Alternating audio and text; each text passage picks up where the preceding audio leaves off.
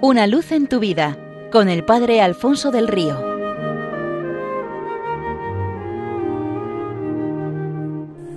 Un cordial saludo para todos los oyentes de Radio María desde el Seminario Diocesano de Getafe. San Agustín, en su obra La ciudad de Dios, cuenta la historia de dos ciudades diferentes en origen, en la vida que se llevan en ellas, en el corazón de los que la habitan.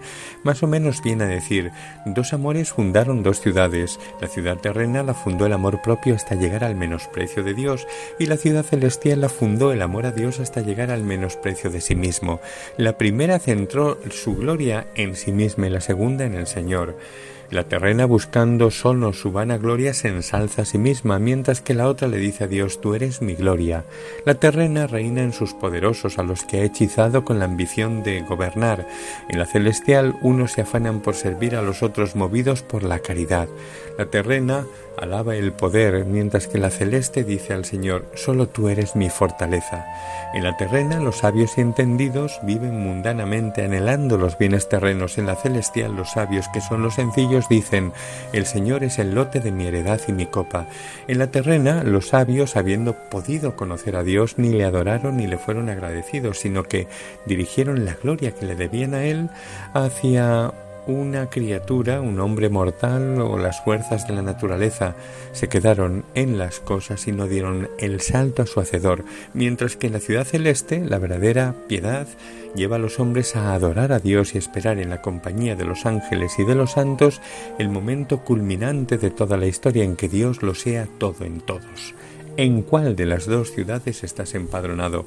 El apóstol Pedro, lo escuchábamos en la liturgia el domingo pasado, dejó patente que pertenecía a la ciudad celeste con aquella confesión de fe suya, tú eres el Cristo, el Hijo del Dios vivo, que Jesús respondió diciendo, dichoso tú, Simón, hijo de Jonás, porque eso no te lo ha revelado nadie, nadie de carne y hueso, sino mi Padre celestial. Y yo te digo a ti, tú eres Pedro, y sobre esta roca edificaré mi iglesia pero mirad, un poco, un instante después, cuando Jesús anuncia que se dirige a Jerusalén para llevar a término su obra que termina en victoria pero pasa por cruz, Pedro lo lleva aparte y le recrimina, no lo permita Dios Señor, eso no te puede pasar, y se lleva una de las máximas reprimendas del Evangelio, quítate de mi vista, Satanás, me haces tropezar porque piensas como los hombres, pero no como Dios. ¿Veis lo fácil que es empadronarse en la ciudad terrena? Basta descentrar el corazón del Señor para ponerlo en el mundo y en sus promesas. Vivir en una o en otra ciudad marca totalmente el estilo de vida. Se cuenta que en una ciudad se organizó una competición deportiva entre todos los colegios, al estilo de las Olimpiadas.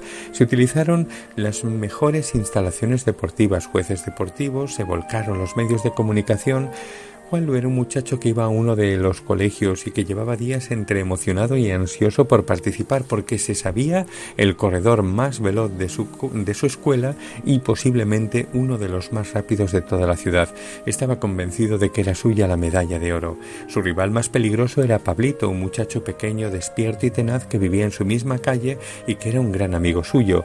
El día convenido las gradas del estadio estaban a reventar. En la primera carrera, la de los 200 metros, Juan se empleó con todas sus fuerzas y venció a todos, Pablito incluido. Estaba orgulloso de su medalla y de la aclamación del estadio. Después hubo una segunda carrera, la de los 100 metros. Ambos amigos participaban también en ella. En esta ocasión, Juanlu salió con fuerza y desde el primer momento se colocó a la carrera de los corredores, pero cuando estaba a punto de vencer por segunda vez, misteriosamente bajó el ritmo, quedando por detrás de Pablito. A los ojos de todos aquello tenía una explicación, estaba agotado por la intensidad de la primera carrera y no pudo mantener el mismo ritmo, pero los padres sabían que no era así y le preguntaron ¿por qué? Un poco más y habrías conseguido otra medalla y la admiración de todos. Pero el muchacho respondió con inocencia yo ya tenía una y un rato de aplausos. Sin embargo, Pablo, mi amigo, no había ganado nada. Este es el estilo de la ciudad celestial, o el de aquellos que siguen a Jesús sin importarles ser unos fracasados ante el mundo, porque saben que en ese seguimiento está el verdadero éxito de la vida, coronado al final por el tener al propio Cristo como premio eterno. ¿En cuál de las ciudades, de las dos ciudades, estás empadronado? Seamos de la de Cristo, total y exclusivamente, sin cambiar ni por un solo instante el padrón y salirnos de ella.